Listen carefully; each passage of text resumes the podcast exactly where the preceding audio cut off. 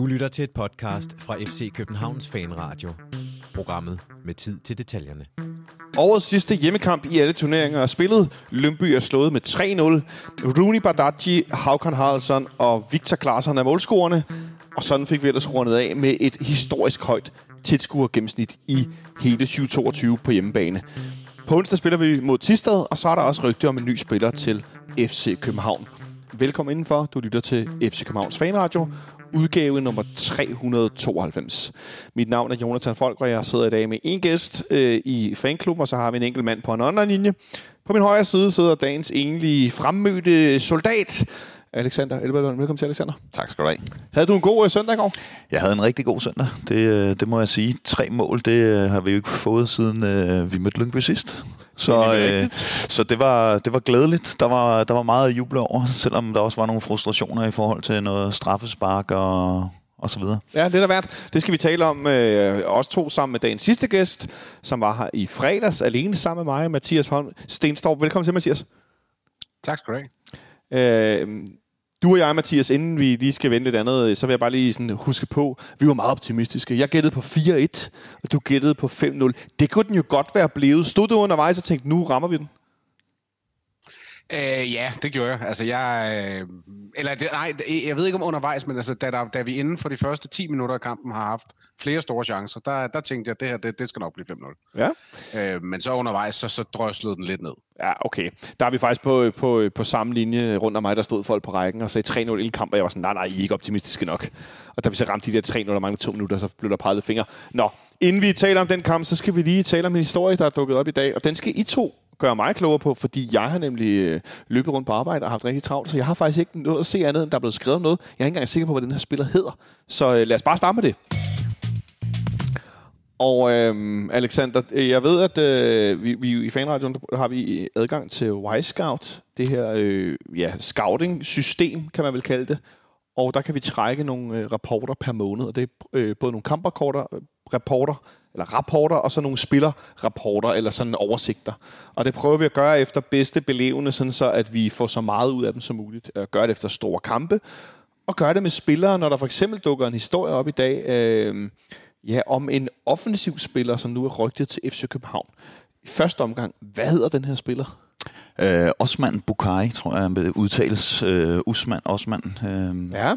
Og, øh, og han er en øh, højrekant, som øh, har været lidt rundt i nogle øh, forskellige øh, europæiske klubber. Hvor kommer han fra? Øh, han er fra Ghana. Han er fra Ghana, ja. Og øh, sådan omkring landsholdet, og der er også en øh, vis forventning om, at han øh, måske kommer med i deres VM-trup, øh, har jeg hørt. Øh, det skal måske lige først siges, at det her rygte er jo ikke mere konkret end øh, et Twitter-rygte. Øh, der var vist en, der skrev om, at han havde en kammerat, der havde en ven fra Serbien, eller hans ven var fra Serbien, et eller andet, øh, som havde hørt, at i de serbiske medier øh, det fortalt, at han ikke bare var rygtet til København, men at FC København simpelthen signer ham, og det gør de for 4 millioner euro. Øh, så det er også en ret konkret rygte, og ikke bare sådan en... Øh, og det er jo også det, hvor vi taler om det nu, fordi det var ikke bare, øh, nej, nej, det står skrevet i Rona, eller jeg har set i kaffegrummet, det lød som om, det var meget konkret, ikke? Det lød, det lød ret konkret, det, det der kom fra, fra, øh, fra det her øh, Twitter-univers. Øh. Og øh, grund til, at det kommer i serbiske medier, hvor er det, han spiller han nu? Han spiller i Røde Stjerne i Beograd, ja, og øh, det er jo en øh, klub, som de fleste kender, øh, fordi det har været en øh, europæisk magtfaktor tilbage i de gode gamle dage, og øh, så har de jo en ret vild fankultur osv. Der har været øh, et par danskere forbi, og øh, nu har øh, Brøndby jo hentet en spiller derfra også, og det er sådan en, en klub, som på en eller anden måde har en, øh, en relation til dansk fodbold øh, i de her år. Hvad var det, han hedder? Så er det ikke så længe siden, vi selv mødte dem. Det er bare lige indskud. Nej, oven i det. Der var, de havde en stor, stærk angriber, der var rygtet til os i flere omgange, øh, som hed noget med B også. Ja. Øh, nu, eller, eller, eller, Åh oh, ja, det er rigtig god radio. Buaki. Ja, ja. Buache, eller sådan noget, tror jeg, det udtales. Ja, men, det er rigtig god podcast, det her. Øh, men i hvert fald, så er der nu en historie om ham her. Øh, han er fløjspiller, er det rigtigt forstået? Han er højre ving primært, men kan også gøre sig på både venstre og op på toppen. Ja. I hvert fald ifølge Transfermagts oversigt. Det er noget med at kigge på hvad, nogle stats på, hvad for nogle positioner han har spillet. Lige det må være sådan, det, det er ofte ofte sådan nogenlunde på det. Ja, ja. Det er mest priserne derinde, jeg synes, man skal være forsigtig med. Ja, lige nøjagtigt. Øh, men, ja. men øh, ja, Mathias? Ja, jeg sagde bare ja. Nå, ja, okay. Oh, tak, for tak. Det er den store tak. faldgruppe i transfermarkt. Det er, øh, det er hele prissætningen. Øh, men vi har som sagt trukket nogle tal på ham, bare for at forsøge at kvalificere snakken om en potentiel ny spiller en lille smule. Og hvad, hvad er det, du, øh, ja, hvad, er det, vi kan, se på de her tal? Jamen, øh, det var jo øh, Benjamin Dane, som jo også øh, er gæst her i, i studiet øh, ofte, øh, som øh, var inde og trække nogle tal, og, og der har jeg bare taget et par af de pointer med. Øh, han skriver, at der er tale om en god presspiller, øh, og han har øh, næsten fire bolderobringer på sidste tredjedel øh, af banen, og det er jo så flest af alle i hele den serbiske liga, åbenbart. Er det øh, per kamp, eller i alt? Eller øh, jeg går ud fra, at det er et gennemsnit per kamp. Øh, ja, det er en del. Ja, og øh, fire og en halv erobringer fra genpres per kamp øh, i den her sæson. Ikke? Øh, så har han det, der fem øh, second assist i ligaen, altså de her næst sidste fod, eller hvad er det, tredje sidste fod, tror jeg, man kalder ja. det på dansk. Øh, Ishockey assist. Lige præcis, og, og det er også flest af alle i den serbiske liga. Øh, han har fjerde flest boldberøringer i feltet, og han er, er ligaens bedste dribler, ifølge Y-Scout. Øh, han har otte driblinger per kamp, øh, og har en succesrate på 63 procent. Og det er en del. Som, øh, ja, og det kan man sige, 63 procent er måske lidt ar- arbitrært tal, men øh, det, det er et stykke over øh, vores egen Modarami blandt andet. Øh, så det, det er på et ret højt niveau, øh, hans dribleevner. Øh, og og så, så kommer han også frem til nogle farlige situationer, hvor man kan sige, øh, han har den her XG øh, per kamp i den serbiske liga på 0,28, og en expected assist på, på 0,18. Øh, så... Øh, han, han har nogle tal, hvor man kan sige, det kan være svært at vurdere, er det godt eller dårligt, men i forhold til, hvis vi sammenligner ham med Mo, som jo ville være oplagt, fordi han i så fald skulle spille på den anden kant, og, og de måske kan lidt af de samme ting i forhold til dribleevner osv., øh, så kan man sige, at han har en topfart øh, ifølge UEFA.com øh, på 33,75 km i timen, øh, hvor Darami er mål til 32,4. Så han er faktisk også hurtigere end Mo. Øh. Og det er tal fra Champions League-turneringen, ikke? Yes. Fordi han har spillet i Champions League-kvalifikationen, er det rigtigt? Øh, ja, jeg er faktisk øh, i tvivl. til Maccabi Haifa. Ja, det er korrekt. Det er korrekt. Men, men det er fra UEFA, og det er selvfølgelig et øh, meget lille datagrundlag, fordi de netop ikke har været med i øh, gruppespil og så videre. Men han har i hvert fald øh, præsteret øh, at løbe øh, øh, over en kilometer i timen hurtigere end øh, Darami, som jo må sige at være forholdsvis hurtig.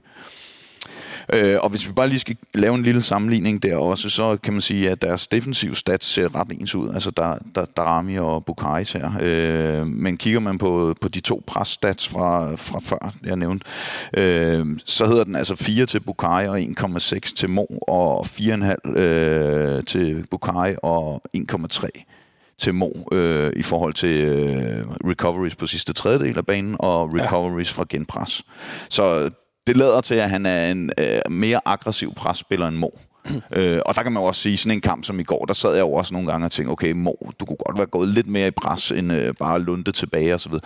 Så der kan man sige, som type øh, virker han måske mere som en havkon i, i, i tilbagepresset eller genpresset, øh, ud fra stats. Men altså, man kan jo ikke læse alt ud fra, fra statistik, men umiddelbart ser det øh, interessant ud. Det gør det. Jeg kan jo udover det tilføje, at han er øh, ifølge øh, forskellige steder på nettet 71 høj. Ja. Også for at give en idé om, at, øh, at en, øh, ja, en hovedstødstærk fløjspiller, det kan det selvfølgelig godt være, men, men han er en øh, ikke så stor spiller, men en, en ret hurtig spiller. Han har spillet syv landskampe og scoret et enkelt mål for, for Ghana. Øh, Mathias, inden vi skal se at snakke om den her kamp i går, Alexander kommer med en masse tal her, og en masse øh, sådan statistisk viden om en fløjspiller som ham her. Hvad synes du om øh, historien her, eller hvad skal vi sige, nu, nu opstår, nu er der et rygte, og det, det lyder som om, det måske kunne være noget, der var noget, noget, noget kød på benet. Hvad siger du til det? Jamen, øh, min, min første tanke er, at jeg synes, det giver mening. Altså, i og med for det første selvfølgelig, vi, vi mangler en kantspiller. Det ved vi alle sammen. Øh, men men det her med, at, han, at den her spiller, han lander i det her felt, øh, eller i en pulje, kan man sige, af landsholdsspillere. Og det, det, det kan jeg i hvert fald minde, så har hørt PC sige tidligere, at det er en af de, et af de felter, man ligesom gerne vil kunne krydse af ved en spiller. Det er klart, det er ikke afgørende, fordi at det kan godt være svært at få en hollandsk landsholdsspiller osv., men men nogle af de her spillere, som begår sig internationalt og på det højeste niveau gennem deres landskampe, ja. eller også gennem landskampe. Og der, øh, der giver det jo god mening, at man går ind og, og, og tager fat i en spiller som ham, der, der netop, øh, som, som jeg også har nævnt, som netop er og, og betegnet som landsholdsspiller. Han har fået syv landskampe nu for, for Ghana, øh, og de ligger alle sammen inden for, for, den, øh, for den seneste periode. Øh, eller de, de fem af dem ligger inden for den seneste periode. Det vil sige, at han er, og, og skulle angiveligt også være, være øh, hvad kan man sige, ret sikker i gåsøjne på at komme med til VM for Ghana. Øh, så, så derfor giver det mening, synes jeg. Øh, og så har han også nogle af de her kvaliteter, som, som vi ved, der, eller som vi regner med, der bliver søgt efter. Og jeg synes jo, at de, øh, at de tal, som øh, Alexander han lige nævnte, der synes jeg jo, at, at især det her med genpresset er, er enormt interessant. Fordi en ting er, at man kan få en spiller ind, som har nogle individuelle færdigheder, som kan sætte en mand og sådan noget. Men hvis han ikke fungerer på holdet, hvis han ikke fungerer i den defensive presstruktur, så er det ikke en spiller, der vil kunne blive brugt i de store kampe og de store europæiske kampe alligevel. Det har vi efterhånden set mange gange, øh, også historisk set. Så at det er en, der, der talmæssigt i hvert fald, der, der ligesom tjekker nogle af de her lige så vigtige bokse, det, det, synes jeg er, det synes jeg er ret interessant. Det var noget spillemæssigt, både offensivt og defensivt, men så er der i forhold til resten af truppen, fordi der er jo ikke nogen tvivl om, som det ser ud lige nu, hvem der er vores klare foretrukne højreving. Det er altså vores 16-årige ven, Rooney Badaji. Men han skal jo ikke spille alle kampene, eller er det, kan, kan, altså er det okay, hvis jeg bliver lidt nervøs for noget endnu ikke forlænget kontrakter, hvis man går ud og køber en anden spiller? Eller hvad, hvad, hvad tænker du, Alexander? Nej, det tænker jeg ikke. Altså, vi er jo en klub, hvor vi skal have øh, minimum to øh, rigtig dygtige spillere på, på hver position. Og øh, højre øh, ving har jo været sådan lidt et smertens barn. Øh, altså, det har jo helt tilbage fra Jens Dage og øh, ja, øh, Havkon og øh, ja, øh, hvad hedder han? Isak. Badaji, Isak. Altså, der har været så mange øh, forsøg, øh, Amu øh, og så videre, og der er ikke rigtig noget, der er lykkes. Og nu kan man sige, nu begynder Rooney sådan lidt at, at ligne en spiller, som man måske også lidt kunne have forventet, hvis han fik de her 10 kampe i rap eller et eller andet, hvor han øh, rent faktisk viser, hvilke kvaliteter han besidder. Men et, han kommer ikke til at spille øh, alle kampe øh, i et øh, hårdt presset program, som vi har haft i det her efterår for eksempel. Øh, og to, så, så er der jo risiko for skader. Øh, det har vi jo ligesom oplevet øh, ret hæftigt i både denne og, og tidligere sæsoner. Så, så jeg tænker, det er helt oplagt, og det tror jeg ikke er et problem i forhold til Rooneys øh, forlængelse, fordi det ved han jo godt, når han er i den her klub, at der, der er, skal være konkurrence, og så ja. skal han jo så tage skeen i den anden hånd, kan man sige. Ja, skeen i den anden hånd. Mathias, sidste ting, inden vi går videre. Ja, no, og så vil jeg bare supplere til det, at, at, at vores, vores bredde i offensiven har også været for, den har været for tynd i den her sæson. Øh, I og med, at øh, Mokairo og andre ikke er slået til, så, så har vi simpelthen manglet kvalitet i, i bredden. Sådan, så når vi skal skifte ud efter 60-70 minutter, så, så svækker vi ikke holdet med, med x antal procent, at vi, øh, vi kommer ud og er lige så stærke, og måske endda i nogle kampsituationer endnu stærkere, end, end, end, end, det, end før man lavede et skift. Og det, det synes jeg også er vigtigt øh, at have med i den snak, at det er ikke kun startopstillingen, det, det handler om. Det er ikke kun startopstillingen, det handler om. Spændende at se, hvad der sker. Vi følger op på det, når vi er tilbage på fredag, og så runder vi jo efteråret af utroligt tidligt øh, allerede igen på næste mandag. Men øh, lad os se, om der sker noget i løbet af de næste par dage. PC her. Du lytter til FC Københavns Fanradio. Lavet af fans til fans. Og øh, nu har jeg egentlig skrevet en anden rækkefølge, men jeg synes lige, vi skal vende det her først, når nu PC snakker om fans. Fordi øh, i går var der endnu en gang absurd mange tilskuere i parken. Det er faktisk mit, mit, øh, mit, min bedste måde at beskrive det på. Der var så mange, så at vi øh, er endt på et snit i Superligaen på næsten øh, 27.000 tilskuere, Alexander. Det er jo Ja, det er vanvittigt. Det, det er helt uh, uforståeligt, når man bare går et par år tilbage øh, og tænker øh, den her Flemming Østergaard-vision om 25.000 i gennemsnit i parken og sådan noget, det kunne man overhovedet ikke få øje på for ja, bare et par år siden. Øh, og der, som jeg også har nævnt herinde tidligere, så øh, er der jo den her øh, billetstrategi og øh, abonnement og alt det her, og så øh, det her EM, som skabte en hype, og der var corona, som gjorde, at da det så blev åbnet op, så kom der den her her øh, FOMO, kan man sige, hvor folk gerne vil ind og opleve det her. Og det, det, er, jo, det er jo sådan en stor kombination af, af en masse faktorer. Øh, der gør, at vi lige pludselig står i en situation nu, hvor vi kan sige, vi kan stå og være øh, det hold i Skandinavien med højst gennem, øh, tilskuer gennemsnit. Jeg tror, vi er lige over øh, Hammerby, synes jeg, jeg læste, at Jakob Lausen han skrev øh, på Twitter. Og, øh, og, og det havde været helt utænkeligt for bare nogle år siden.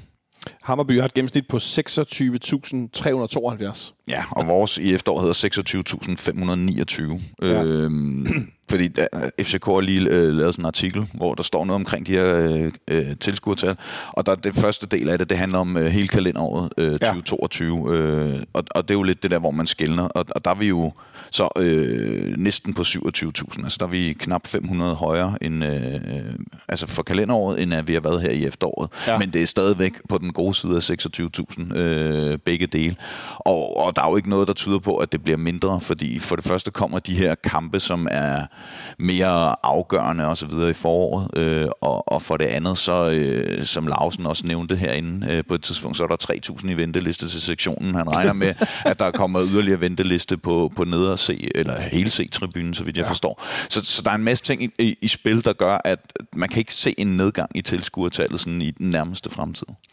Og udover det, Mathias, det er en af de detaljer, jeg synes er allerfedest. Så står der også i den fine artikel på fck.dk, øhm, for første gang i klubbens historie trak ingen af årets hjemmekampe under 20.000 tilskuere. Præcis. Vi har simpelthen ikke spillet en kamp i 2022 parken, hvor der ikke har været minimum 20.000 tilskuere. Og her inkluderer vi jo altså en fredagskamp mod Silkeborg, hvor der var 6-27.000, som jeg husker det. Øh, I går mod Lønby, hvor der er øh, også øh, 6-7... Nej, ah, nu bliver jeg lidt i tvivl. Øh, men i hvert fald, der er bare sindssygt mange mennesker til alle kampene. Yeah sommerferiekampene, altså den der første rundekamp, øh, som, som traditionelt har været en, der har været svær at få mange tilskuere til, den, den er jo så også over de 20.000. Ja, og, øh, og, og bare for... Nå, undskyld. Ja, vi taber på hjemmebane til Horsens i den første kamp. Der er 22.184 tilskuere. Ja, men og hvis jeg skal øh, gå tilbage til det, jeg sagde før med for bare et par år siden, der kan jeg jo huske, øh, der tænkte jeg sådan, jeg håber bare ikke, vi får en kamp med under 10.000. Øh, fordi det, der har vi jo nogle gange oplevet sådan en øh, novemberkamp mod Viborg eller øh, et eller andet. Øh, og der må man bare sige, at vi kommer ikke under 20, er jo helt vanvittigt. Vi taber 3-1 på hjemmebane til Randers på en fredag. Der er 22.010 tilskuere fredag aften kl. 21 øh, i, øh, hvad hedder det, i start, øh, øh, hvad hedder det, august måned. Det er ret voldsomt, øh, og sådan kunne man næsten blive ved. Altså, jeg, jeg, jeg, jeg synes bare, der er sådan nogle nedslagspunkter. Den der Silkeborg-kamp, vi nævner, der er 24.896 tilskuere. Det er også meget, meget tæt på 25.000 mod, mod Silkeborg fredag klokken, øh, klokken, klokken 17. Øh, vi har forleden her herinde mod AGF, hvor der er også 26.364, og sådan kunne man ellers fortsætte også kigge tilbage i foråret. Øh, vi har snakket om det mange gange, og det bliver også lidt en klapper selv på, på, på, på, på skulderen, øh, butik Mathias. Men når man ser på det i går også, jeg ved, du, øh, du var inde på familietribunen, er det ikke rigtigt? Det er øh, var, der, var der mange mennesker derovre? Ja, det var der, og, og også tidligt. Øh, og og det, det har man jeg har jo stået og set på det i mange år over fra min normale på, på nederse, men, men øh, det var alligevel meget fedt at gå i blandt det og opleve, hvor, øh, opleve hypen, skulle jeg til at sige. Altså, fordi der er, jo, der er jo mange mennesker, og der er øh, selv sagt mange børn, og mange aktiviteter. Ja. Øhm, og det er jo selvfølgelig også en ting, der er med til at, at, at, at poppe det hele op. Man, jeg tror, vi er mange, der kan huske tilbage på, da familietilbyen ligesom blev, blev genfødt, man kan kalde det det her, hvor udebaneafsnittet blev rykket op på A11, og hele den der manøvre. Ja. Øh, og vi så kamp efter kamp efter kamp, hvor der var jo udsolgt på familietilbyen. Og det var før resten af stadion lige var fuldt med på, på den trend. Ja, det er faktisk rigtigt. Øh, så det er jo faktisk noget, der har kørt i et godt stykke tid, og det, det synes jeg jo er, er super godt arbejde. Ja. Øh, må man sige. Altså, der bliver virkelig gjort noget for det. Der bliver gjort noget for det, og nu er vi i den her situation, hvor der er venteliste til, til sektionen i forhold til øh, abonnementskort. Der er nærmest helt fyldt hver gang på C-tribunen, i hvert fald på nede, og jeg ved også for øvre, der er altså også øh, hvor jeg kender nogen, der sidder op, som i, i går den ene Rasmus fortalte, at øh, tidligere, hvis han skulle have sin knægt med, så var det bare at købe en billet, og så sidde med ham på skødet, men nu skal han faktisk sådan ud og slås efter en billet for at, at få en, øh, så han kan have ham med, og øh, han er 6-7 år gammel, så, altså, så det, det er ikke bare noget, man lige gør. Nej, og det er jo også familietribunen, ikke? så det vil jo også sige, at næste generation af fans, jamen, de er også allerede legnet op. Hvor skal så, de så være hen? Jamen, øh, de skal på venteliste til sektionen. Skal vi til at have nogle, øh, nogle unge ultras op på A?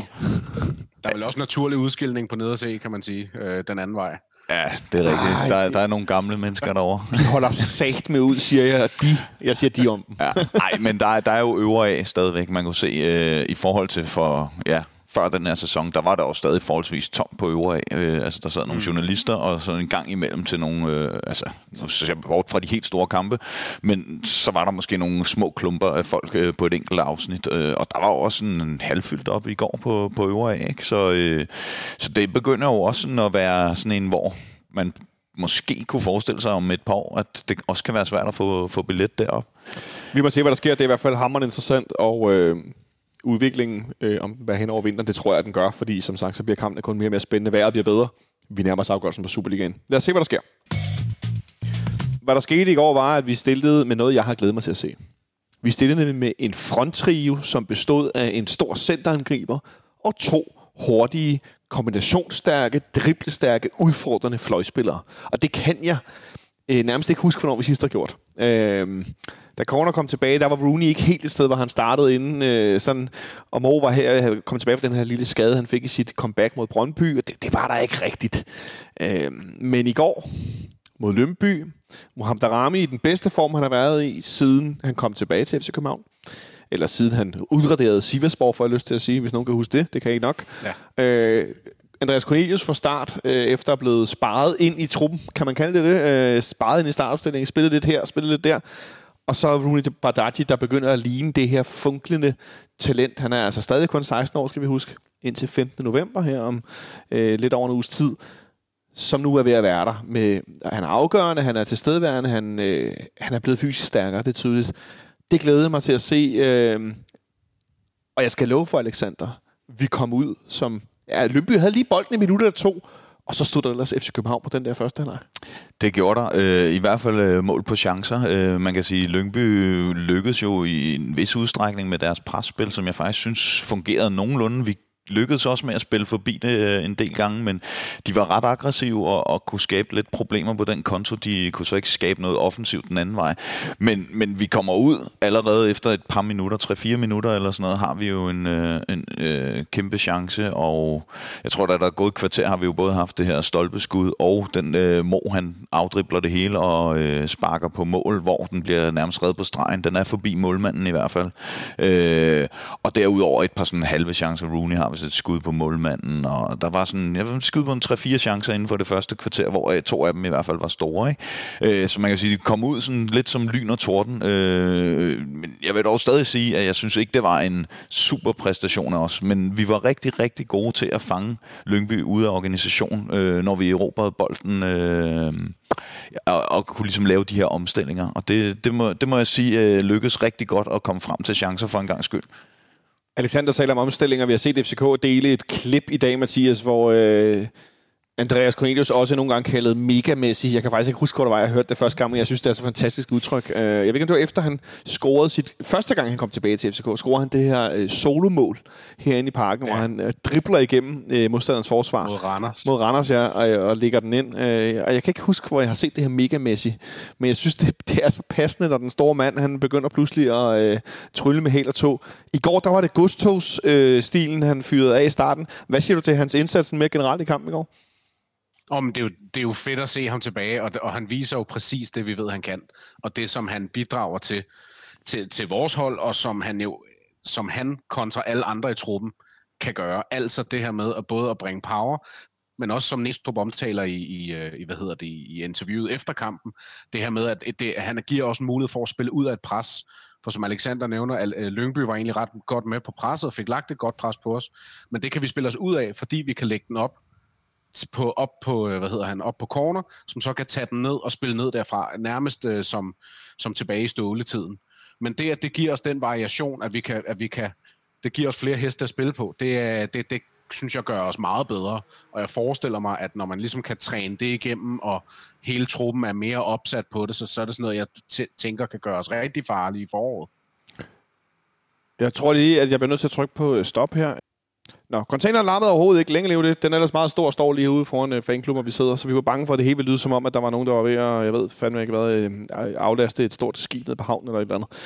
Men øh, Andreas Cornelius i øh, noget, der begyndte at ligne god kampform. Han spiller ikke helt kamp i går. Til gengæld så lå han på et tidspunkt Alexander og kastede op ind på banen og sagde selv efterfølgende, at men det var noget med, at han havde taget lidt for mange sprinter, og så skulle han lige have styr på kroppen. Ja, men jeg så det ikke i, øh, under kampen, men øh, jeg har også kunne læse det og se et øh, grafisk fotografi af det, kan man sige, øh, hvor det hele det kommer ud. Øh, og, og, og det overrasker mig egentlig lidt, fordi han altid for mig har stået som sådan en øh, spiller i jernform, øh, og derfor så virker det underligt, at han så lige pludselig skulle, øh, skulle være så hårdt ramt på den konto, men... Øh, men ja, han gav jo alt, hvad han havde, og det er jo også den dimension, vi jo øh, forventede og håbede, vi fik ind, da, da han kom til klubben, og, og det synes jeg jo, han beviser i går, øh, blandt andet på, på den her opspil til øh, stolpeskud fra Elias Jæler. Ja. Ja, og i forhold til den chance, der vil jeg jo bare lige sige, at øh, det minder jo rigtig meget om et klip, der, øh, som rigtig mange sendte rundt af Håland for et stykke tid siden. Det, det må have været hans Dortmund-tid, hvor han laver sådan en sprint, også ned fra feltet og hele vejen op, og, og ender med at få den og score et mål. Det var, det var lidt sådan en, øh, sådan en corner, han lavede. Øh, nå, øh, den til side. I forhold til det med, øh, med selve corner, det, jeg kunne forstå på Næstrup efter kampen, at han havde været skidt op til kampen. Ah, okay. Øh, så jeg tror, det skal ses i den relation, at han havde været skidt. Så netop fordi han var skidt, så havde han lavet lidt for mange sprints og sådan noget, og derfor måtte ja. øh, kaste op. Ja, okay. Men jeg vil sige, jeg, jeg opdagede det heller ikke i øjeblikket, og blev alligevel overrasket over, at han så spillede de her 82 minutter, tror jeg, der går, før han bliver skiftet ud. Men han er også øh, flot i studiet efter kampen. Han står og joker med, at han har været lidt for meget til J-dag om fredagen, det var, han sagde, øh, øh, den gode Henrik Monson fik jo skrevet til os andre, at øh, det kunne være, at han havde været på McDonald's på hovedbanen, hvor de alle sammen pludselig kastede op inden for få minutter, øh, fordi der var, der, mener, der var noget frityreolie, der var lidt for varmt. Øh, men øh, et stort overskud også efter han for Lukas Lea i hovedet i anden halvleg og får et solidt blåt øje. Øh, spiller han alligevel næsten helt kamp. Man så øh, det er den her stenmand, der er tilbage, ikke? Øh, som kan tage, altså virkelig tage lidt af hvert og tåle lidt af hvert. Og det har vi også savnet, synes jeg. Sådan helt grundlæggende at have spillere, som, som fysisk kan det her ekstra. Øh, det har der ikke været så meget af. Øh, en anden spiller, som vi nævner også i indledningen, som jeg er inde på, Mohamed Darami. Vi bliver nødt til lige kort at vende hans øh, ja, opadgående formkur, Alexander. Så får du lov at være den helt hårde dommer. Kommer Mohamed Darami med til VM for Danmark? Jeg er bange for, at han ikke gør det, øh, men jeg vil sige, at han har i hvert fald gjort alt, hvad han kunne for, at Kasper Julemand skulle se hans vej, fordi øh, det har jo været en øh, opadgående formkurve, som du siger, og altså, hans topniveau er helt klart til det her landshold. Man kan sige, Problemet er, at han måske falder lidt for meget ud af kampene. Det er blevet mindre og mindre de sidste par kampe. Øh, og så kan man sige, at han også har den øh, ting imod sig, at de A-landskampe, han rent faktisk har fået, der har han jo ikke sådan været så dominerende, som, øh, som man måske kunne have håbet. Nej, tværtimod, får du til at sige. Ja, så, så det, det kunne måske tale lidt imod. Øh, det, det kommer jo lidt an på skadessituationen hos de forskellige spillere. Jeg har jo set eksperter sige, at vi vil hellere Gustav Isaksen, men, men altså, han spiller bare en helt anden position. Han spiller på den anden kant. Og der, der bliver jeg bare nødt til at sige, hvis øh, man kigger på højre kanten, så sidder Andreas Skov Olsen rimelig tung på den, tænker jeg. Øh, og, og der er den der venstre kant, det er måske lidt mere op at flyve, og, og det kunne være øh, Daramis håb, at hvis der er en af, af de her spillere, der normalt er med, der måske ikke er sådan helt i form, eller er småskadet, eller et eller andet, at så kunne det give en billet, fordi det er en 26-mands trup. Ja, en 26-mands trup, Mohamed Rami kunne, øh, kunne muligvis være med, Mathias. Hvad, hvad, altså, hvad, en ting er, at han kan bringe noget til landsholdet. Hvad synes du, det er, han bringer til, til vores hold, der gør ham så god lige nu? Øh, jamen, det han bringer til vores hold, det er, at han, han, øh, han kan noget, ingen af de andre kan. Altså, han kan, du kan spille den til ham, og han, kan, og han kan skabe en chance ude på siden, fordi han kan sætte en mand eller to og skabe chancerne. Og det har vi ikke andre, der kan. Øh, og det er jo i princippet det samme, han, han vil kunne bringe til landsholdet. Jeg ved godt, at kvaliteten er en anden på landsholdet, men han kan også noget, som, ikke, som de andre ikke kan på samme måde. Så er der andre, andre, der er rigtig dygtige til andre ting, men lige præcis det, han kan, det, det står han ret alene med i, i sådan en landsholdspulje, som jeg lige ser det. Og det kunne godt være hans håb. Altså, jeg tror ikke, han ender med at blive udtaget. Øh, men, men det kunne godt være det, der ender med at tale i hans favør omkring det. Øh, men det er jo netop det, og det er jo fedt at se, at, at, at den her opadgående kurve nu ser ud til at, ja, at pike, det ved jeg ikke, om man ligefrem kan sige, men, men, men det er i hvert fald derhen af. Altså, vi begynder at se noget af det, som vi så, da han, øh, før han smuttede, som du siger, da, da han ødelagde Siversborg for eksempel. Og AGF, øh, vi skal møde på søndag for Og AGF for den sags skyld, ja. Øh, der mangler stadig lige lidt, øh, nu, nu hvor du øh, nævner AGF for eksempel, der har han jo et mål, hvor han sparker den godt ind. Altså lige den der, det der spark til bolden, det, det mangler måske stadig lidt på procenter på, men, øh, men selve det der drev med bolden og, og agerigheden til at sætte en, to, tre mand nogle gange og skabe chancer på egen hånd gang på gang, det er, det er så værdifuldt, værdifuldt for alle fodboldhold at have, at have spillere så, i, af den type. Ja. Øhm, så det, det, det giver selvfølgelig rigtig meget. Og han er jo Alexander i den grad involveret i 1-0-scoring, hvor han jo endnu en gang driver bolden frem, og Lønby, jeg mener, at det er Kasper Jørgensen, der spiller den her øh, højre forsvar, øh, som virkelig er på arbejde i, i den her kamp. Og han bakker, han bakker, han bakker, og det var lige før, han til sidst stod på tribunen i nogle omgang, fordi han næsten ikke kunne træde mere baglæns, når Darami kom ned mod ham. Ja. Og øh, nogle gange løber det lidt ud, og nogle gange får han spillet med Christian Sørensen. De får spillet sammen med, med Corner eller med Victor Claesson. Men med, med målet, der får han simpelthen det ligner jo sådan... Altså, jeg stod og tænkte, det ligner sådan noget Playstation. Ja. Altså, det er sådan en joystick. Og, og det er jo det, han også gjorde, da han var allerbedst, inden vi solgte ham til Ajax, og som vi også har set i glemt her i øh, de seneste par kampe. Det, det er jo det her med, at uh, han får det til at ligne en leg. Uh, ja. det, det lyder meget klichéagtigt, men, men det gør han. Og... Uh, der er jo ingen tvivl om, han er jo fremragende på kuglen, det er han bare. Altså, han har nogle unikke evner. Øh, man kunne måske godt ønske sig sådan lidt mere fodboldtaktisk forståelse i forhold til det der med at løbe tilbage i noget genpres og sådan nogle ting. Ja. Men det, det han kan, det er som Mathias også siger, det, det er helt unikt, og det er der ikke øh, nogen andre, der kan, hverken i øh, FCK's trup eller på landsholdet. Det efterlader os en situation, hvor vi er foran 1-0 ved pausen, og det er jo sådan rimelig, jeg får lyst til at sige, komfortabelt. Lønby har en enkelt chance, hvor øh, øh, Valdemar Lund kommer lidt for langt ud i venstre side og får ikke trukket frem bagefter, så forsvars, øh, hvad hedder det, angriberen er onside, selvom han øh, egentlig normalt vil stå offside og får afsluttet med det lange hjørne. Bolden sejler forbi. Det ser sådan lidt uafstemt ud. Ja, det gør det, og det øh, har vi jo oplevet øh, nogle gange øh, efterhånden med, med det her med, når øh, Valdemar Lund trækker ud, og øh, Bakken så skal trække ind, at øh, der er det blevet nogle farlige situationer i jeg ved ikke, om det var eneste af de sidste par kampe, men i hvert fald flere af de sidste 3-4 kampe, øh, har, vi oplevet den der situation, hvor det enten, øh, at han bliver sat direkte, eller øh, at der bliver slået et indlæg, øh, hvor han står helt derude. Og, og så er det ligesom om, der ikke er, er den øh, organisation på plads inden foran, øh, som jo ellers burde være sådan rimelig lige til at, at løse. Valdemar Lund, han har spillet nogle rigtig, rigtig gode kampe, men han, øh, jeg tror simpelthen, han var træt i går. Jeg får lyst til at... Altså det, det, og det er ikke for en undskyldning, men jeg tror simpelthen, batteriet var ved at være flat. Han bliver også udskiftet i pausen med, med Dennis Vavro, der kommer ind i anden halvleg, som jo blev øh, sparet lidt efter, han havde spillet to kampe, øh, hvor Næstrup havde fortalt, at det var sådan et sats i forhold til, om hans lov, eller jeg tror, det var lovet, om det kunne holde. Øh, og nu fik han så lidt pause efter Rutulavas vedvarende skade, og så var blevet sparet lidt.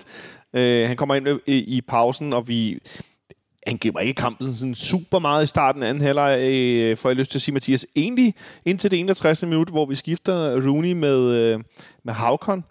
Og så synes jeg, der kom en struktur på vores spil. Øh, overfortolker jeg, hvis, hvis, Mathias, hvis jeg, hvis jeg siger, at jeg synes, at Havkon lignede en, der var sprængfyldt af selvtillid efter det her mål i, i, i midtugen? Øh, det kan godt være, det overfortolker, men så, så gør jeg det også, fordi ja, det var også oh, tak. den jeg havde. Altså, tak, at, tak. Øh, Altså, og vi talte også om det i fredags, du og jeg, at, at han, øh, han jo egentlig har, har øh, grundniveauet fra ham har jo egentlig været ganske fint, men han, han ligesom manglet den sidste tur i det, og, og, og, og altså, blandt andet at sparke, den i, i kassen. Og det lykkedes jo så. Ja. Øhm, og det, altså i den foregående kamp mod Dortmund, og det, og det, det synes jeg jo så, øh, det synes jeg egentlig godt, man kan se, at han, han lige har løftet de der, de der procenter igen. Øh, og det kan man se lige fra start. Øh, det er klart min opfattelse. Lige fra start kommer han ind for sat lidt drev i spillet. Øh, der kommer lidt, det, det bliver simpelthen bare mere fremadrettet. Øh, han spiller den her højre ving, som Rooney spillede, og trækker lidt mere ind i banen. Han er lidt mere dynamisk, uden bolden i hvert fald. Øhm, og øh, Lønby ser også noget, de ser mere, mere øh, ja, trætte ud. Og så får vi scoret to mål på, på fem minutter. Øh, det første mål, hvor øh, Christian Sørensen for jeg at sige, endelig får gjort det, som han gjorde i Viborg. Han går med frem og spiller egentlig fløjspiller, kommer ind i feltet, bolden bliver taklet over, og så står Havgård der og får skruet igen. Ja. Det er fedt. Det, det er dejligt, øh, og, og man kan sige, for Christian Sørensen må det også have været lidt en oprejsning, fordi tidligere i kampen havde han nogle ret dårlige dødbolde, og altså det var ligesom om, det var, at tingene ikke rigtig sad der for ham øh, i, i, i kampen i går. Og der, der må det jo have været en kæmpe befrielse at, at være involveret i det der mål. Selvom det er en Lyngby-spiller, der ligger den til rette for Havkon, så, så er det jo øh, en aktion, som øh, Christian Sørensen i hvert fald godt kan tage sin øh, store del af æren for, at det ender i et mål.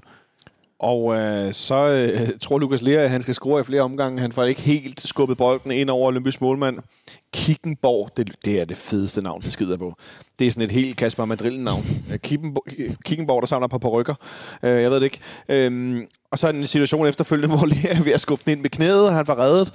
Og så dukker vores, øh, vores anfører, øh, Victor Klaarsson, op endnu en gang, Mathias, og får scoret endnu et mål, efter han har spillet, synes jeg, endnu en god kamp.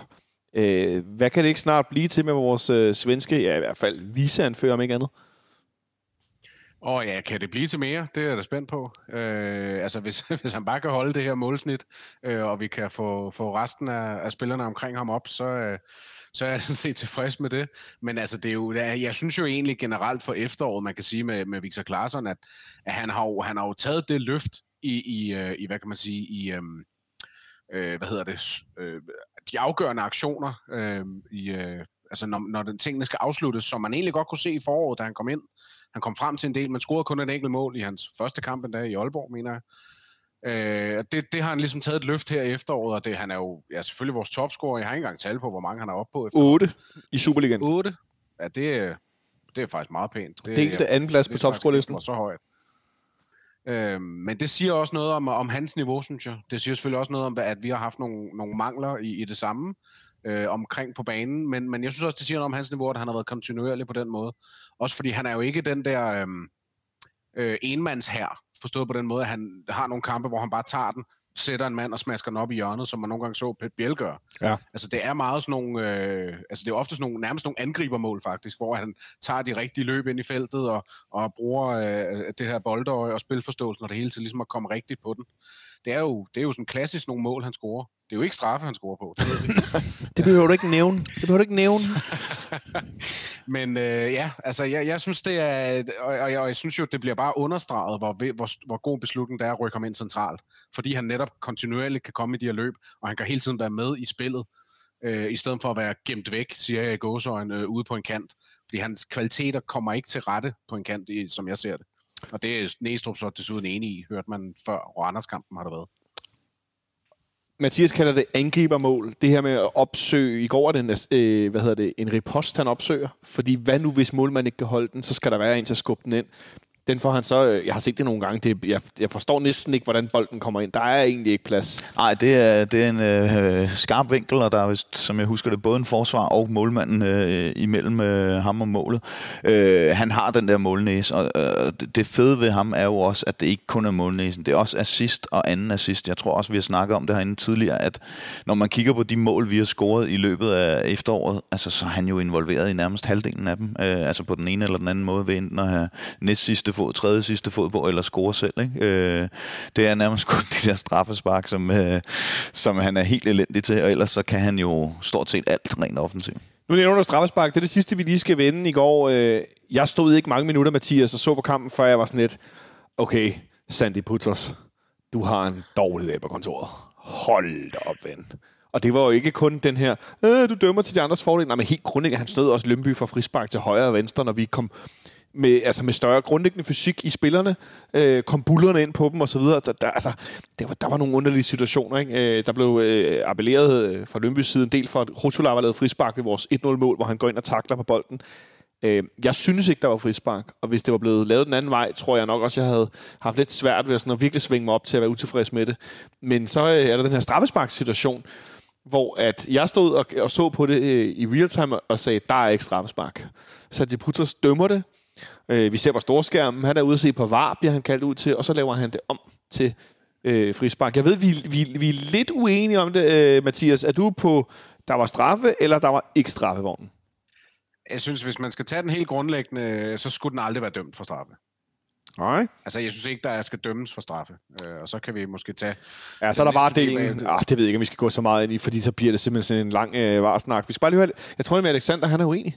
Altså, jeg synes, der er straffe, og det øh, er jeg jo så glad for, at Benjamin Leander, han også bekræfter i, i sin blog efter. Oh, så har du en, der giver dig ret. ja, endda en fagperson. Nej, men altså, jeg, jeg kan jo sagtens se, at han rammer bolden, men jeg synes, at det er hensynsløst, den måde, han gør det på. Øh, altså, han klipper ham, øh, og øh, sådan som jeg forstår fodboldreglerne, så fritager det jo ikke en, at man rammer bolden, hvis man efterfølgende saver en over. Og så bare lige for at runde det med VAR, så man sige, hvis ikke han havde fløjtet den til at starte med, så havde jeg levet med det, og så havde VAR sandsynligvis heller ikke interveneret. Det, der kommer bag på mig, det er, at det i mine øjne er jo lidt af sådan en 50-50 situation, fordi det handler jo om, hvor voldsomt dommeren synes, det er. Ja. Og derfor forstår jeg slet ikke, at VAR intervenerer, fordi øh, det, det skal de jo kun gøre, hvis det er en åbenlys fejl, og det synes jeg ikke, det er. Jeg kan sagtens forstå, hvis det ikke det var blevet dømt, men jeg kan ikke se, at det er en klokkeklar fejl, fordi han saver stadigvæk vores spiller over inde i feltet. Så det er en skøn situation, han ændrer fra at skønne en ting til at skønne en anden ting? Ja, og jeg vil bare sige, at jeg er fuldstændig enig i det, Alexander siger, fordi, og, det, og det er det, jeg, der undrer mig, at når den først er dumt, og når man også har set de andre vardomme, øh, vi, vi efterhånden har en, en længere historik med at kunne kigge tilbage på, så kan jeg ikke huske at, at have set nogen, hvor der er dømt et straffespark, og når man så ser billederne igennem, og man, og man sidder og kan kigge og se, okay, du kan godt dømme det, du havde måske ikke dømt det, hvis, altså, det havde været fair nok, hvis du ikke havde dømt det, men når det nu er dømt, så kan du sagtens forsvare det, at man så annullerer det straffespark. Det, det kan jeg ikke huske at have set. Og det, det undrer jeg mig rigtig, rigtig meget over. Og der, ja. der tror jeg, vi er tilbage til det. Være det her med. Nå, undskyld, jamen jeg siger bare, øh, der tror jeg, vi er tilbage til det her. Der har været den der whistleblower-ting omkring dommerformanden og øh, nogle af de her ting, hvor der, der er tidligere dommer og nuværende dommer, som jeg siger det der med, altså hvis først du bliver kaldt ud til den der skærm, så omstøder du kendelsen, fordi folk frygter øh, at få anmærkninger fra, fra dommerudvalgsformanden, øh, når de bliver kaldt ud, fordi at der er selvfølgelig en grund til, at de bliver kaldt ud. Jeg skulle sige, vi ved det jo fra Champions League, hvis dommeren bliver kaldt ud til skærmen i forbindelse med et straffespark eller lignende, øh, et mål, som vi så det mod Manchester City hen, jamen så ved vi, at det bliver lavet om. Lige præcis. Og det var jo det, lige så snart han løb ud til den skærm, så vidste jeg godt, at den ville blive øh, annulleret. Og det, det synes jeg var frustrerende, fordi jeg som sagt ikke synes, det var en klokkeklar fejl at, at ja. dømme straffet. Jeg er helt enig med Mathias, at det kunne sagtens være ikke blevet dømt, øh, hvis man vurderer, at jamen, han øh, tager bolden, og så ja. er alt andet ligegyldigt. Øh, men, men når nu han fløjter den, så, så synes jeg, det er helt horribelt, at, at VAR de øh, åbenbart mener, det er en klokkeklar fejl. Ja, det er svært at blive det klog på. Nej, det er svært at blive klog på. Øh, heldigvis var det ikke afgørende for kampens udfald. Øh, jeg tror nærmere, det havde, så havde vi været oppe i mig og Mathias' 4-1-5-0, hvis vi havde fået det straffe også. Og Men det kunne og... måske lige have givet Corner det der mål, som uh, kunne give den der selvtillid til, at han lige kunne slutte uh, Det skulle jeg til at spørge om til det næste. Var det Cornelius, der havde sparket? Han tog i hvert fald bolden og gik hen ja. øh, og lagde den på pletten, og så sparkede Lyngbys målmand. Jo, også fuldstændig sindssygt af dommeren. Øh, nu endte det jo så med, at det ikke blev et straffe, men altså, han står jo 5 meter fra dommeren. Cornelius lægger bolden på pletten, og så går øh, Lyngbys målmand bare ind og sparker den 10 meter væk. Og det, det var det, folk øh, buede over. Det, ja. det, det, det så jeg nemlig ikke. Nej, men øh, han gik bare, altså du ved, han var sådan ja. på vej ind i mål, og så stod alle jo rundt om dommeren, og det kan godt være, at han ikke har set det, men så er der jo en linjedommer. Altså, det er hvor jeg mærkeligt. bare tænker, det der, det der det klareste gule kort. Altså, når spillerne har lagt bolden på pletten, så skal målmanden der overhovedet ikke røre den. Nej, det er meget mærkeligt. I det hele taget en øh, ikke så god præstation af dommeren i går. Det, det må jeg sige. Det, det var sgu ikke Det startede tidligt med nogle skub i ryggen, to hænder i ryggen på Cornelius, altså, hvor jeg bare tænker, okay, hvordan kan du ikke ja, se det? Der, var... der er en takling af, hvad hedder han, Korlu på, jeg kan ikke engang huske, hvem det er, men helt ude ved sidelinjen, som gav mig mindelse om den er på Tom Hyggelig med Ronny Schwartz. Altså, hvor, øh, han rammer over bolden, men det er jo fuldstændig hensynsløst, den måde, han bare kommer med 200 i timen på. Uh, og, og det var jo præcis det samme med Tom Hyggelig. Uh, og han var uheldig der at brække øh, to rygvivler, eller hvad, hvad det nu var, øh, og det var det jo heldigvis ikke tilfældet i går, men altså, jeg forstår ikke, at, at man bare kan, kan lade den slags passere, men øh, det gjorde han. Det var lidt specielt. Øh, Mathias, vi skal have kåret en man of the match for kampen i går. Øh, der er nogle åbenlyse kandidater. Hvilken en peger du på? Jamen, jeg tager Darami. Ja? Øh, jeg, jeg, synes, øh, jeg synes, han er kampspiller. Blev han egentlig også kampspiller herinde i parken? Øh, det tror jeg. Det, ja, det gjorde han, fordi det kom op på skærmen ved ja, hans udskiftning. Det lagde jeg nemlig ikke mærke til. Øh, Mathias har Darami, Parken havde Darami. Har Alexander også Darami? Ja, det har jeg, men øh, så siger jeg William Klem. Så siger du William Klem, som vi denne her gang ikke talte sammen om. Ham talte vi rigtig meget om i fredags og i nogle af de andre udsendelser. Øhm, jeg siger han, altid William Klem. Han, han er altså også en, en, en forrygende type. Nu så jeg ham lave en glidende takling igen i år. Ja, det gik så ikke så godt. Det fik han god kort for, og det understreger bare min point om, at han er den stående sekser. Han skal altså ikke ned og ligge og takle. Det er ikke godt. Øh, det, det er ikke så godt, William. Så bliv lige stående. Øh, ej, ved du hvad, jeg tror bare, at vi for en sjældent gang, vi laver et hat og så går jeg også med Darami, fordi det, han præsterede ikke over, det var øh, ganske enkelt forrygende, og jeg håber, han tager det med til Aarhus, når vi skal spille derovre på søndag. Nu skal vi lige en tur til Tisted først.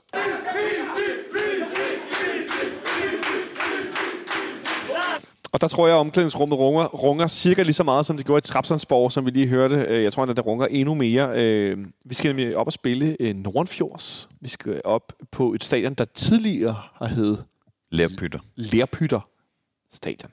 Øh, eller park. Lærpytter Stadion, tror jeg. Lærpytter Stadion, ja. Et sted, hvor vi har spillet øh, en gang... Øh, 2006. 2006, der spillede vi pokalen i øh, september måned godt nok.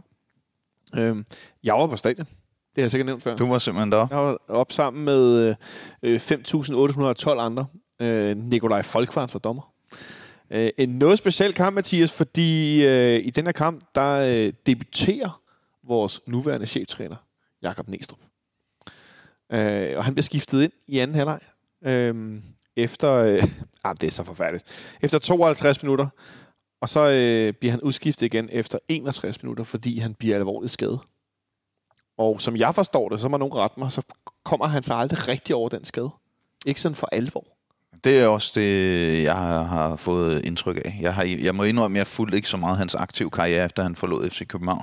Men, men som jeg forstår det, så øh, er han hvad noget en fire kampe herinde eller sådan ja. noget. Han kom i hvert fald aldrig tilbage i FC København-form, så kom han jo lidt videre, men det blev aldrig rigtig Nej. godt, og så stopper han som 24-årig. Så det tyder på, at der rent fysisk har været noget. Ikke? Øh, en fantastisk startopstilling, Mathias, der blandt andet indeholdt øh, legender som Benny Gall øh, Dan Thomasen, også kaldt Dan Tomet af venner, øh, Jeppe Brandrup, øh, Martin Bergvold, og på toppen ingen øh, stillede vi med det øh, absurde angrebsdue Michael Gravgaard og Martin Bernpur. Øh, der findes på FCK.dk under, øh, under den her, hvis man finder den her kamp, så er der sådan et minut for minut, det som i dag vil være en, en Twitter live update. Øh, og der er, øh, altså den ender jo i straffespark, øh, og der er live øh, øh, sådan noget teksting fra, fra straffesparkskonkurrencen. Og så er der også blandt andet, øh, altså der er sådan nogle, fra det 53. minut står der, Gravgaard har fået Kvist som hængende angriber bag sig, mens Næstrup er rykket ind på den centrale midt. Øh, og så går det lidt videre, og så kommer det her med, at debutant Jakob Næstrup skiftede ud ligeledes med debuterende Nikolaj Hansen. Øh, altså, det, det, det, det, det er et sjovt kig tilbage i hvert fald. Der er ikke noget video deroppe fra, jeg kan finde, men der er nogle billeder, øh, som i et meget lille format på hjemmesiden, det kan man, øh, kan man muntre sig lidt med. Alexander, du fik sagt, at du faktisk måske tror, at det er dig, der har lavet den her live-update. Var du så også deroppe? Nej, jeg, jeg øh, har jo lavet en masse af de her live-updates. Altså som ansat i klubbens presseafdeling, ikke? Yes, ja, okay. øh, tilbage i tiden. Øh, og, øh, og det får mig nok til at tænke efter, som den ikke var tv-transmitteret, tror jeg, at så har jeg ikke lavet den. Øh, fordi jeg var i hvert fald ikke deroppe. Øh, men, men jeg lavede en del af de der øh, back in the days. Ja, øh, men Mathias, nu skal vi derop igen. Øh, her i midtugen og spille mod Tisted, som jo spiller i anden division, og det gør de ikke super godt for tiden. Øh, de øh, tabte blandt andet, øh, hvad hedder det, 5-0 til Aarhus Fremad i weekenden, men det er jo ingen skam, har vi jo lært for nyligt, øh, at tabe stort til Aarhus Fremad. Øh, så, så altså det, det får jeg lyst til at sige, det er der ikke som noget sådan så kuriøst i. Men alligevel øh, et, et hold, som ikke er verdens bedste form. Skal vi ligge noget i det, eller bare tro, at de kommer med den her klassiske fuldfarts øh, pokal, øh, hvad skal vi sige, indstilling? Ja, det tænker jeg da. Altså, det, det, vi ved jo alle sammen, at pokal, øh, pokalturneringen er jo speciel, især, især for de her mindre klubber. Og i endnu højere grad, når de så møder de, nogle af de helt store klubber, øh, som for eksempel du nævner med Aarhus Fremad. Ja. Øh, der, det, det ved vi alle sammen godt, at der rammer det bare et andet gear. Ja. Øh, det kan være, det kan være, at det bliver punkteret, men, men, øh, men de kommer helt sikkert til at, til at komme ud i det gear. Jeg forestiller mig ikke, jeg, jeg forventer bestemt ikke en walkover. Nej. Øh, jeg forventer nærmere et, et kampbillede af Hobro. Det kan godt være, at øh, der ikke er en dommer, der, der øh, fjerner et mål fra os, så vi kommer foran 1-0 og måske endda 2-0 og kører den stille og roligt derfra. Øh, så det er ikke nødvendigvis straffespark, det er det, jeg mener, men jeg tror ikke, jeg har ikke en forventning om, at, øh, at vi fører 3-4-0 ved pausen, eksempelvis. Det, Alexander, det tror jeg ikke. Alexander, et sidste hold, som ligger nummer 10 i anden division, der er 12 hold. Øh, de taber 5-0 til Aarhus Fremad her i weekenden, så ligger nummer 2. De har kun fået 14 øh, point i, i 13 kampe, øh, bare for at give et nogenlunde billede af deres... Og er der ikke noget med Jammerbugt? Øh... Jo, de har 0 point. Ja, men de giver, vist, uh, giver de ikke 3 point automatisk? Oh. Til, så reelt set har de måske kun vundet tre kampe, faktisk, og så en på skrivebord. Ja, det er jeg lidt i tvivl om, men... Uh... De har i hvert fald... Øh, de er ikke så godt kørende, hvis nu jeg fortæller, at de i anden division ikke har vundet en kamp, siden de vandt over øh, øh, Brabrand øh, den 8. 10. Øh, så har de tabt til AB på hjemmebane. Så vinder de så over Helsingør-pokalen den øh, 18. Oktober. Så taber de 2-1 i HIK. De taber 1-0 til Brabant på hjemmebane, og så taber de 5-0 til Aarhus fremad. Så det er ikke, fordi det går sådan super godt for dem lige nu. Men det skal vel være til vores fordel, også selvom vi kommer til at rotere lidt startopstillingen på nogle positioner, som vi næsten kunne regne ud fra i går. Ja, ja absolut. Vi, øh, vi så det jo også øh, mod Hobro, og, og, og der må man sige, at Tisted er jo, hvis ikke et, så to niveauer under Hobro. Øh, at vi kan godt rotere øh, med, med den... Øh, base, som øh, Næstrup han har fået lagt i holdet. Øh, altså, der er den bund i det nu, at selvom vi roterer, øh, så har vi nogle defensive principper, som gør, at vi i hvert fald ikke kommer til at give et hav af chancer væk, ligesom for eksempel mod Nykøbing, hvor vi ja. blev kørt midt over. Øh, og det, det, det trøster jeg mig ved. Og så, altså, normalt, når man møder de her hold fra bunden af første division eller i anden division osv., så, så er der jo altid de her tidligere Superliga-kendinge. Man kan se, der kommer sådan nogle gamle cirkusheste ind og skal dufte til savsmulden igen, og det kan nogle gange være svært at håndtere for, for nogle reserver, der skal tage til Nordjylland øh, en øh, hverdagsaften og sådan nogle ting, men det har de ikke rigtigt. Altså, jeg tror, at det eneste navn, jeg lidt kunne genkende, det var øh, Mikkel Akker, som er deres topscorer med fire mål, øh, og han har været i Esbjerg, Horsens og Viborg og den slags. Der er ikke nogen af de der, du ved, tidligere Brøndby-spillere eller øh, OB-spiller. Ikke F-talenter, Midtjylland. Ja, et eller andet. Ja, det, de det, det kan være, der er det. Jeg kender dem bare ikke af navn. Øh, og der er i hvert fald ikke nogen af de der gamle cirkusheste, som nu skal de med med ind og, og slå til Søren, og så saver de lige en af vores spillere og sådan noget. Det, jeg, jeg er helt enig med Mathias i, at det øh, for dem jo øh, ikke bare årets kamp. Det er det, hvis de møder Superliga-hold, men hvis de møder sådan nogen som Brøndby og FCK, så er det jo måske over tidens kamp, øh, også sådan økonomisk og sådan noget. Så, så de kommer med alt, hvad de har, øh, men jeg tror med, med den base, Næstrup han har fået bygget op, så tror jeg ikke, at de kommer til at øh, skabe mere end måske en eller to chancer, og så er spørgsmålet, om vi så kan, kan afvise dem. Mathias, øh, man kunne næsten se lidt ud af, hvem der spillede 90 minutter i går på nogle forskellige positioner, hvem der bliver sparet. Nu så vi Christian Sørensen få 90 minutter, øh, vist for første gang, hvis jeg husker meget galt. Øh, fordi at øh, VK havde karantæne. Tror du, VK han starter inden øh, onsdag op i Nordenfjords, og så, øh, så må vi se, hvad der sker søndag i Aarhus? Ja, det tænker jeg. Jeg tænker, at øh, VK han, øh, han spiller de sidste to kampe. Øh, medmindre han render ind i en skade eller et eller andet. Så ja, det forventer jeg. Ja, og på den anden bak, øh, Kevin Dix jeg måske tænker, i stedet for Jelert, ja? Nej? Ja, lige præcis. Ja, der, der vil jeg skyde på, at man øh, giver Dix en, en kamp mere. Nu fik han trods alt øh, spilletid mod Dortmund, og gjorde det jo faktisk øh, okay, synes jeg. Ja. Øh, så jeg forestiller mig, at Dix han får en, en kamp mere. Øh, med mindre der er nogle skavanker, skulle tage højde for i centerforsvaret. Øh, så kunne det være, at han kom derind måske. Det er jo, det er jo ikke til at vide. Nej, det er ikke, men, det er ikke til at vide med de der to inde, på, inde i midten. Nej, det er jo det. Men så vidt vi ved, så har vi tre kampklare centerforsvar nu. Ja. Øh, så jeg går ikke ud fra, at han skal spille. Men det kunne jo godt være, at... Øh, ja, Vavro Lund, øh, måske endda to af de tre øh, har lidt skavanker, og man ikke tør at tage nogen chancer. Øhm, men det, det tror jeg nu ikke. Så jeg tænker, at Dix han spiller højre, og så må vi se, hvem af de to centrale, der spiller. Det kan godt være, at Team Dørmand er tilbage. Ja, det er længe siden, vi har haft Team Dørmand på.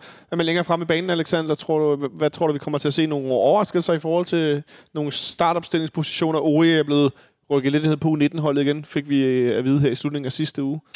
Ja, altså jeg tror, det bliver sådan en kombination. Jeg tror faktisk godt, vi kunne komme til at se en anden end, øh, en Mo øh, på venstre kanten. Øh, hvem det så bliver, det ved jeg ikke. Men, men jeg tænker, det er sådan en kamp, hvor man ikke behøver at spille Mo, øh, og så har han øh, masser af kræfter til AGF-kampen i stedet for.